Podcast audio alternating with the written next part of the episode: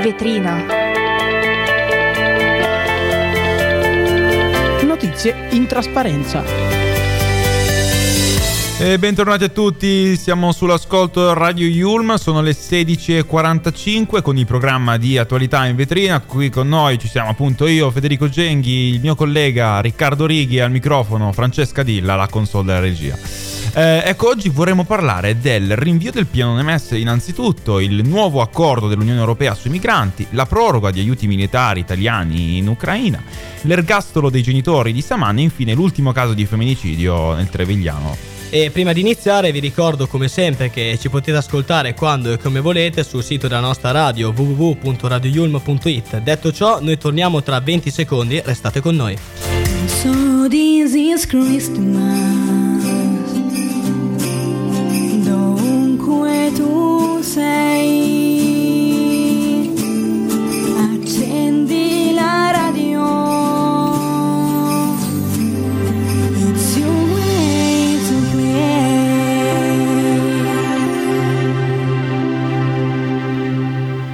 Iniziamo col parlare del meccanismo europeo di stabilità rinviato ancora una volta eh, dal governo che rinvia appunto il parere sul MES e le opposizioni abbandonano la commissione di bilancio alla Camera.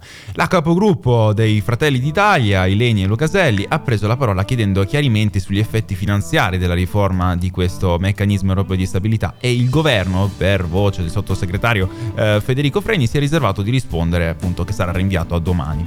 Malatin comunque ricorda che c'era un'apposita nota del Ministero dell'Economia e delle Finanze del, 20 del 21 giugno e per cui si è chiesto quali delle domande non trovano risposta nella nota appunto di sei mesi fa.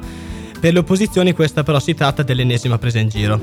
Uh, nei resoconti dei lavori parlamentari del 21 giugno si legge la lettera inviata dal Ministero dell'Economia e delle Finanze il 9 giugno alla Commissione Esteri di Montecitorio, firmata dal capo di gabinetto uh, di Giancarlo Giorgetti, in risposta a una richiesta del presidente Giulio Tremonti, in cui appunto si esaminano effetti diretti e indiretti della ratifica dell'accordo di riforma sulle grandezze di finanza pubblica. Passiamo ora del raggiunto, forse raggiunto accordo dell'Unione Europea per patto sui migranti. Oggi, infatti, 20 dicembre, secondo Roberta Mezzola, presidente del Parlamento dell'Unione Europea, eh, si è finalmente raggiunto un accordo sui cinque pilastri principali del patto sui migranti e l'asilo. Eh, la presidente sembra molto orgogliosa di questo risultato, infatti su X scrive che il 20 dicembre è proprio il giorno in cui l'Unione Europea diventerà appunto un giorno storico in cui l'Unione Europea ha raggiunto un accordo fondamentale su una nuova serie di regole per gestire la migrazione e l'asilo. Da parte sua, inoltre, la Presidente della Commissione europea, Ursula von der Leyen, ha sottolineato in una nota che la migrazione è una sfida europea e che, come tale, richiede soluzioni europee. E gli Stati membri alle nostre frontiere, alle frontiere esterne, appunto, devono gestire la migrazione illegale, che spesso mette a dura prova la loro protezione e eh, il patto sulla migrazione e l'asilo appunto garantirà una risposta europea efficace a questa sfida e ciò significa che saranno dunque i cittadini europei a decidere chi arriverà e chi può restare nell'Unione Europea, non di certo i trafficanti. Quindi significa proteggere chi ha bisogno. Ok al CDM, Consiglio dei Ministri e proroga aiuti militari all'Ucraina fino al 2024. Infatti è stato approvato oggi dal Consiglio, al Consiglio dei Ministri il decreto legge per la proroga di un anno delle cessioni di armi, mezzi e forniture all'Ucraina. Il ministro della difesa, Guido Crosetto, dice che ancora una volta l'Italia finalmente ha scelto di essere dalla parte della libertà delle nazioni e del rispetto del diritto internazionale, con l'obiettivo di arrivare in linea con la posizione assunta dagli alleati NATO e UE e probabilmente a una pace giusta e duratura. Ma la difesa inoltre informa che il provvedimento consentirà al governo per un ulteriore anno e previo obbligatorio mandato del Parlamento di supportare la popolazione ucraina impegnata a difendere la libertà e sovranità della sua nazione, dando loro a disposizione, come è stato fatto finora del resto, non solamente delle armi ma anche degli equipaggiamenti, dei gruppi elettrogeni e quanto necessario a sostenere le operazioni militari a difesa di civili inermi. Ci spostiamo adesso a Reggio Emilia dove, dove è avvenuto l'omicidio della, della ragazza Saman. Uh, di questo omicidio è responsabile lo zio di entrambi i reati, mentre i due cugini di nessuno, infatti sono stati assolti entrambi. Non c'è stato un sequestro di persona né una premeditazione e non è stato neanche un delitto pianificato da tutta la famiglia. Possiamo considerarlo quasi un quadro ridimensionato Eh, que- questo è ciò che emerge dalla sentenza della Corte di Assise di Reggio Emilia, appunto durante il processo sull'omicidio della diciottenne pakistana. Mentre il risultato pratico è che il padre e la madre, il primo detenuto dopo l'estradizione, mentre la seconda ancora latitante in patria, sono stati entrambi condannati all'ergastolo. Sì, e poi della famiglia, lo zio Danish SN è stato condannato a 14 anni in virtù della concessione delle attenuanti generiche, della caduta appunto degli aggravanti e soprattutto come effetto del rito abbreviato che è stato chiesto in precedenza appunto in udienza preliminare, che comporta la riduzione di un terzo della pena. Ma ci spostiamo adesso nel Trevigiano dove ancora una volta il nostro territorio è diventato teatro della violenza mortale di un uomo su una donna. La vittima appunto è una donna di 27 anni che è stata trovata uccisa eh, da un'arma da taglio nella frazione di Spineda di Riese più decimo in provincia di Treviso. Il corpo si, ehm, si trovava all'ingresso della sua abitazione, a trovarlo è stato un vicino di casa che infatti ha dato l'allarme avvertendo il 118 e il presunto omicida pare che eh, risieda al Tivole che è un comune confinante con Riese. Sì, a ucciderla è stato un uomo che lei aveva denunciato per stalking ad ottobre, un cittadino kosovaro di 41 anni, Bujar Fandai, che abita in un comune vicino e che è stato arrestato nella tarda serata, a poca distanza dalla eh, sua abitazione, appunto dal Tivole. E I carabinieri di Treviso avevano da subito avviato le ricerche per rintracciarlo, infatti sono stati relativamente rapidi e il problema qual è stato? È che inizialmente c'è stato un po' di incertezza perché ehm, si pensava un, un tentativo di... eh, si pensava che Bouchard stesse provando a depistare la polizia dicendo, ammettendo appunto che si sarebbe, eh, si sarebbe consegnato. Però nel dubbio la polizia in sostanza si è recata alla sua abitazione, infatti l'ha visto rientrare eh, dopo che aveva comunicato alla polizia una, una posizione diversa. E il procuratore capo di Treviso, Marco Martani, inoltre ha, ha affermato che, parlando con i giornalisti, che ci sono elementi che comunque possono contestare la premeditazione. Ha sempre riferito che ehm, l'aggressore aveva attivato una nuova utenza telefonica il giorno prima del delitto, che si era avvicinato alla casa con la bicicletta e non con la sua macchina, probabilmente per non farsi riconoscere e aveva un borsone dove aveva all'interno un martello, due coltelli e altri attrezzi da scasso. Tra l'altro uno dei coltelli era molto simile a quello che è stato ritrovato in cucina, quindi senza ombra di dubbio è l'arma del delitto. E ora ascoltiamo qui in diretta su Radio Yulm Cenere di Lazza. Noi torniamo tra poco con il nostro ospite di oggi. A tra poco.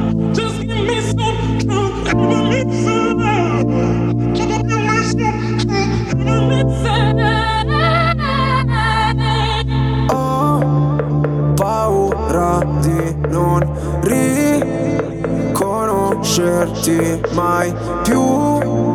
Non credo più alle favole. So che ho un posto, ma non qui. Tra le tue grida in loop corro via su una cabriolet Di noi resteranno soltanto ricordi confusi. Pezzi di vetro, mi spegni le luci se solo tieni gli occhi chiusi. Mi rendi cieco, ti penso con me per rialzarmi. Sto silenzio potrebbe ammazzarmi. Aiutami a sparire come cenere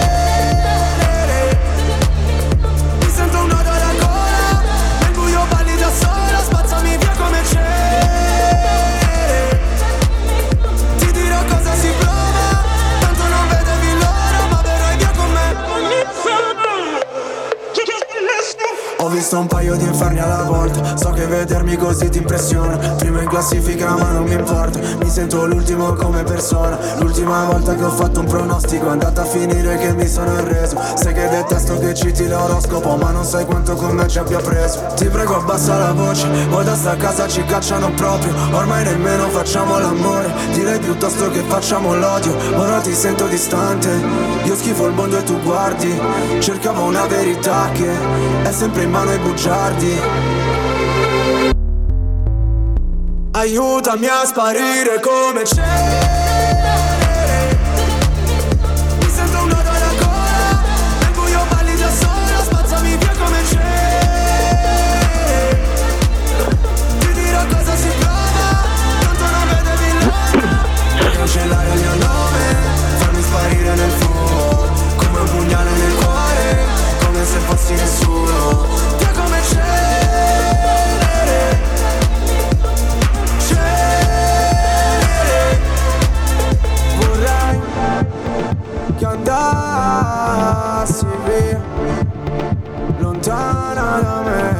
sai, la terapia.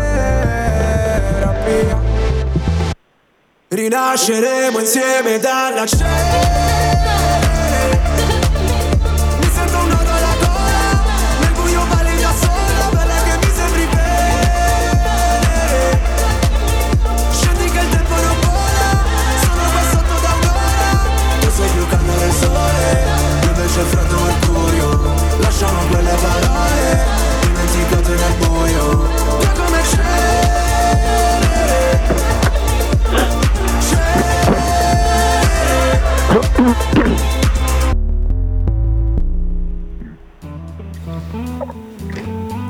E questa era Cenere di Lazza. Ora proseguiamo.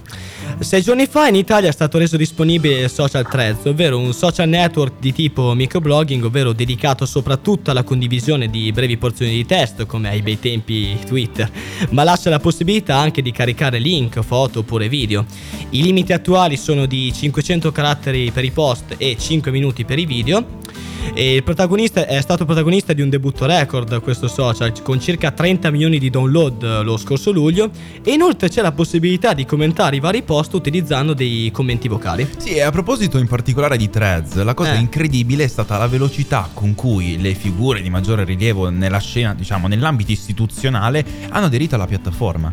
Ed è eh, particolarmente comica la- cioè, l'entrata in scena, come dire, l'approdo alla piattaforma del- della Premier Mero- Meloni che è stata bombardata al suo primo post con una pioggia di vocali, no? Anche abbastanza Incredibile. sì, abbastanza offessi- offensivi, più che altro perché, eh, diciamo, dà la possibilità sostanzialmente di dire qualsiasi cosa, ecco, tramite messaggi vocali, eh, appunto in forma di commento su un post. Per ora vorremmo approfondire appunto questo uso politico di social media da parte dei politici con il nostro ospite Matteo Ciastellardi, professore di sociologia di media presso il Politecnico di Milano.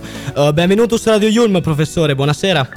Buonasera a voi, buonasera a tutti, Grazie ancora per aver accettato il nostro invito. è un piacere.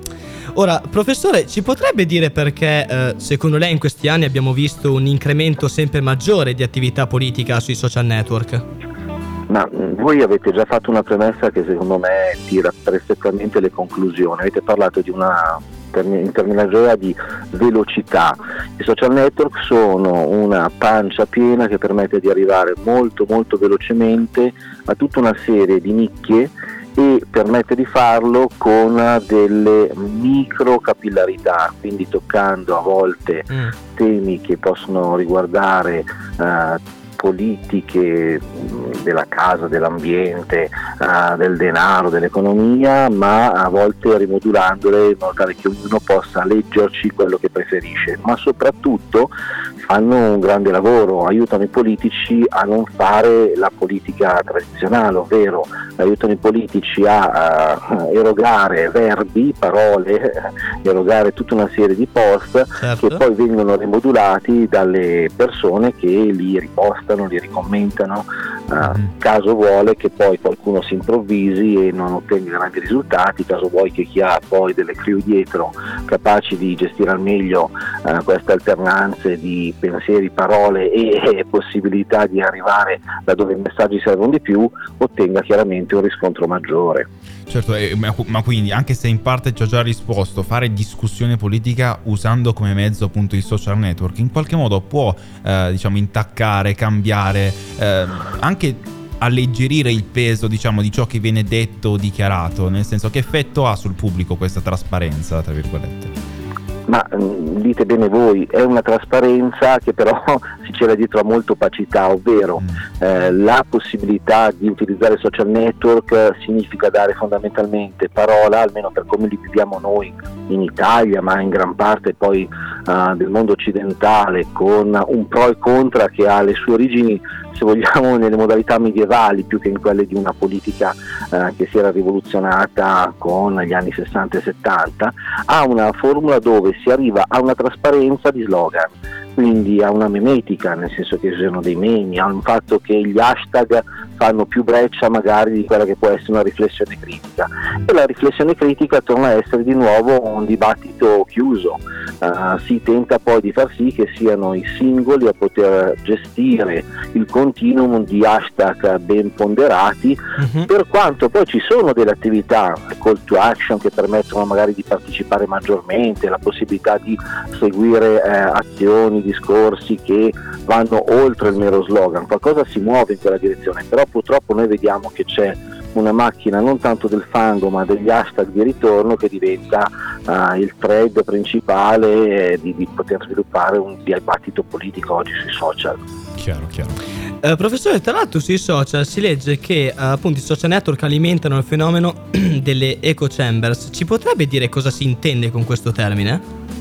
Sono delle camere di risonanza in cui di fatto una volta che noi abbiamo fatto una piccola iniezione informativa eh, ci ritroviamo con tutta una serie di possibili termini ecoici di continuità eh, che snaturano se vogliamo quello che è il dato informativo, non parliamo neanche di conoscenza ormai, parliamo proprio di informazione Mhm. e eh, si creano dei veri e propri eh, movimenti all'interno di quelle che sono microcomunità o macrocomunità, gruppi piuttosto che non anche solo eh, momenti eh, di trending topics che si sviluppano su social differenti e che quindi vengono alimentati a fronte di quello che è un gruppo, una comunità o un trending che eh, permette di comprendere il tema, la tematica, di comprendere quello che è il soggetto, l'oggetto che viene dibattuto eh, senza dire, arrivare magari a una conoscenza, non dico più da scaffale o da manuale, ma una coscienza, una coscienza un po' più critica di quello che sta succedendo. D'accordo, ora professore adesso ci spostiamo un attimo verso l'estero. Eh, la figura di Donald Trump ha un ruolo in questo fenomeno e se sì, qual è? Eh, dunque, eh, siamo sempre interconnessi con tutto, per cui trovare un ruolo, trovare una formula di eh, decurtazione, secondo me diventa complicato. Eh, abbiamo sicuramente scontato dall'estero tutta una serie di penalizzazioni che non hanno di per sé eh, una figura stigmatizzatrice, ma hanno sicuramente eh, una modellizzazione che noi comunque continuiamo a maturare, continuiamo a seguire. Eh, non vorrei che passasse un messaggio che la politica sui social network può essere in questo caso frustrante, è frustrante il modo con cui continuiamo a eh, costruire delle forme di dialogo, di comprensione che diventano poi ideografiche, cioè vengono costruite sulla forma di cui ognuno di noi tenta comunque di avere un'idea senza poter magari arricchirla su basi più trasversali, diventano effettivamente un riferimento unico. Donald Trump ha costruito su questo un piccolo impero eh, che effettivamente ha portato poi a Mm. diversi momenti, diversi modelli di poterlo leggere e ancora oggi eh, vediamo quello che ne succede come conseguenza. Certo, certo, Certo. direi che anche, ha anche funzionato come modello. E cosa, cosa ne pensa per chiudere? eh, io leggo un'indagine di dati Censis del 2018 dove si evince che circa il 30% della popolazione pensa che i social sono super utili, il 29% cer- pensa che sono dannosi, il 23% sono inutili perché le notizie importanti in realtà si trovano sui giornali, in tv e il resto è gossip e poi il 16% chi invece dice che sono preziosi perché così i politici possono parlare direttamente ai cittadini. Lei in, in quale di queste quattro categorie mi rendo conto che sono molto generiche, super insomma ampie, vaste, possono dire tutto e nulla, eh, però in quale di queste quattro categorie si, si ritrova di più? No, no, vi ringrazio, ma non è questione di essere generiche per carità o doversi eh, inserire in una di quelle nicchie, è che siamo in una forma di datacrazia per cui a fronte di alcuni numeri che cambiano e continueranno a cambiare, effettivamente noi ci muoviamo per essere più o meno favorevoli a un certo tipo di atteggiamento. Nel momento in cui ci troviamo adesso, se dovessi esprimere la mia eh, semplicissima opinione del tutto personale, eh, sono convinto che il potere è ancora nel pollice che scorre il reel e eh, in questo momento il pollice che scorre il reel non ha contenuti su cui soffermarsi, cioè ha Mm. appunto tutta una serie di materiali, ma non dovrebbe scorrere, dovrebbe tentare di approfondirli. Ora, questo diventa un auspicio per parlare di una cultura politica che deve partire dai giovani, che potrebbe ripartire in questo senso. Eh, diventa una forma di deterrente rispetto al modo con cui ci si confronta, dove la maggior parte dei posti, lì sarebbe bello vedere dei numeri, ma numeri che non sono belli, è bello vedere quanto eh, questi purtroppo siano negativi, eh, la maggior parte dei post oggi sono legati all'avversario più che al tentativo di costruire una formula di eh, discussione politica. Di conseguenza mh, ci si muove con difficoltà nel comprendere alcune formulazioni, ci si muove molto più facilmente nel comprenderle a fronte di una formula conflittuale, di una continua polemica. Perché? Perché questa è più chiara, più facile, eh, più leggera, più, crea più hype e di conseguenza i politici la sfruttano moltissimo. Mm, non tutti, non, non tutti nel senso non facciamo la distinzione di destra, sinistra, centro, sopra e sotto, ma sicuramente facciamo distinzione di tentativi di qualità e la qualità purtroppo ancora sui social eh, sconta questa hype, questa continua rincorsa al sensazionalismo, alla lite veloce, alla parola che arriva eh, appunto a creare una tachicrazia, quindi una democrazia costruita solo sulla velocità, chi arriva prima che la dice più interessante, chi la dice più lunga. Ecco. È vero, è vero. Grazie mille per la spiegazione chiarissima. Ringraziamo Matteo Cistellardi, professore di sociologia dei media presso il Politecnico di Milano. Grazie a voi. Arrivederci. Buona serata e buone feste. Buona serata, buon lavoro. E ora ascoltiamo qui in diretta Englishman in New York, una canzone famosissima di Sting. Inizialmente, da quanto dicono le classifiche, non ha avuto questo mega successo, ma poi in Europa, in Francia, in Italia è diventata famosissima e può essere ascoltata come una denuncia all'omofobia della Gran Bretagna degli anni 80. Buon ascolto.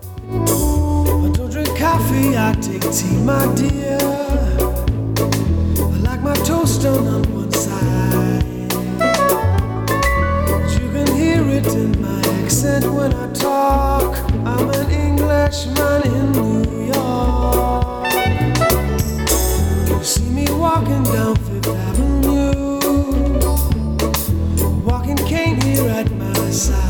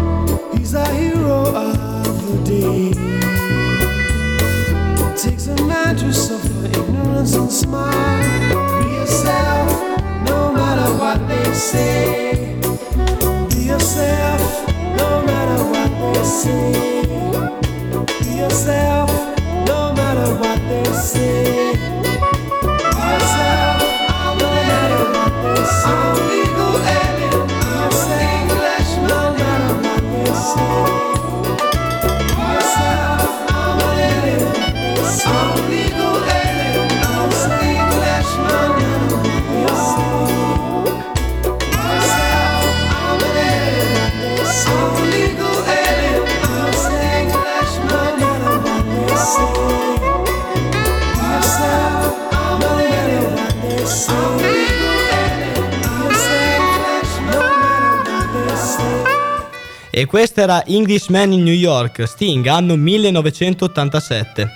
Ora, proseguiamo.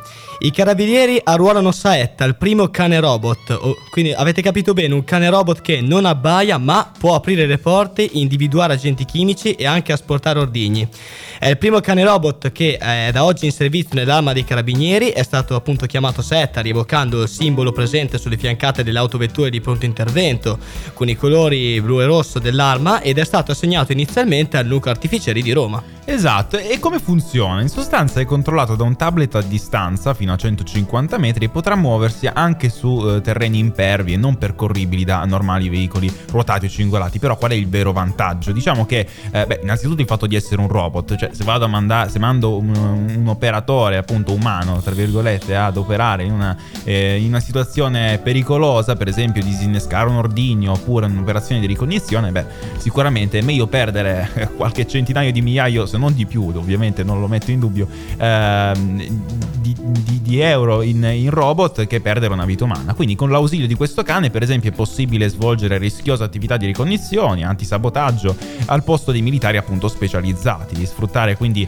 in questo modo le sue capacità di mobilità e soprattutto una, una- una caratteristica particolare, peculiare di questo robot è la capacità di, ehm, tramite dei sensori particolari, di rilevare minacce o la presenza per esempio di tracce di esplosivo. Ci spostiamo adesso al caso attuale di Chiara Ferragni, dove appunto la nota influencer ha donato 12.000 e 24.000 euro, ha promosso in seguito anche le uova di Pasqua dicendo che lei e i dolci preziosi sostenevano l'associazione dei bambini delle fate, ma di fatto era una fruttuosa operazione commerciale. esatto. E quindi anche per le uova di cioccolato non ci sarebbe stata nessuna correlazione fra le vendite dell'azienda e l'entità della donazione, come invece la comunicazione dell'influencer avrebbe lasciato intendere. Un messaggio equivoco che faceva supporre che l'acquisto dei prodotti avrebbe infatti aiutato a finanziare l'associazione. Certo, questo è stato confermato da Franco Cannillo, un imprenditore che poco tempo fa, tra l'altro, aveva acquistato appunto dolci preziosi e dice assolutamente non c'è stata correlazione tra le vendite eh, dell'azienda e la donazione. Quindi la Ferragni in sostanza era stata pagata solamente per aver ceduto la sua immagine.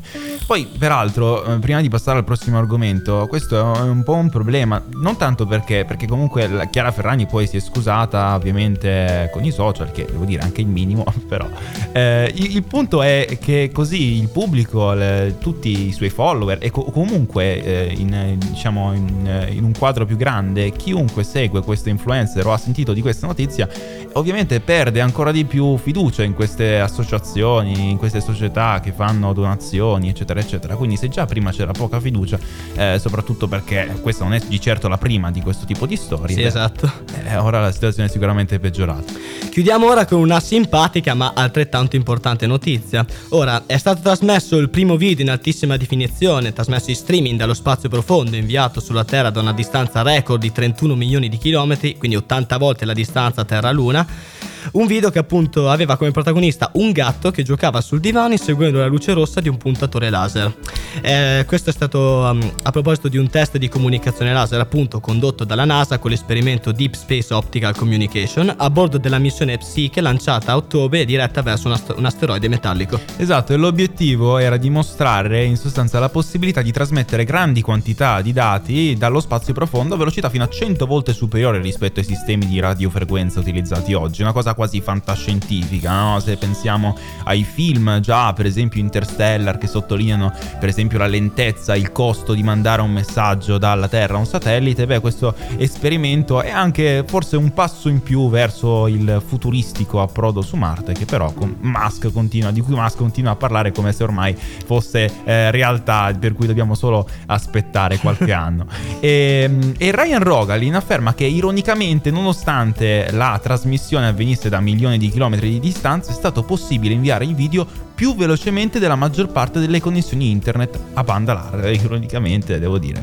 E, e peraltro, mh, per concludere, cosa interessante, perché un gatto? Perché sicuramente il gatto, no, Ricky, sarai d'accordo con me, è mh, forse la- dire, l'elemento più virale forse dei social, no? Eh vedi, giustamente... È simpatico. Un, cioè, adora- un adorabile Ma micetto. certo, ma vedere un micetto che ti gioca davanti, anche per i meno sensibili, è una bellissima no, un, cer- creazione. un certosino con gli occhi luminosi, Ecco. ti illumina la giornata, cosa, possiamo dire. Cosa gli puoi dire? Cosa gli puoi dire? E, e tra l'altro, se pensiamo anche alla storia di YouTube, no? Era un po' l'animale simbolo del successo dei primi video virali. E quindi, eh, tra l'altro, a, pa- a parte questo, il gatto Felix, eh, nessuno penso se lo ricordi perché penso non ci sia nessuno che segue questa trasmissione ancora in vita da Peccato. quell'anno, però le prime trasmissioni eh, televisive facevano test con, eh, fecero il test inquadrando appunto un- un- una statuetta di un gattino e quindi il gatto Felix è stato ripreso in questo esperimento dove gioca con un puntatore laser, che scena carina. Ora, prima di salutarci ci fermiamo per 20 secondi, rimanete con noi ragazzi. Radio Yulm. Your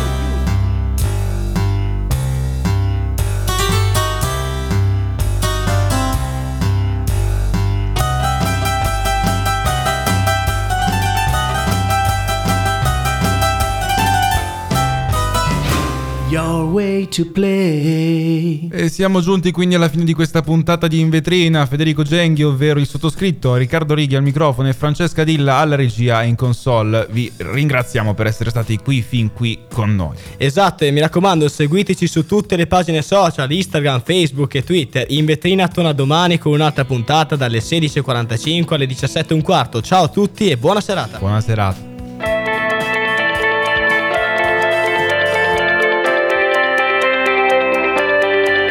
Vetrina. Notizie in trasparenza.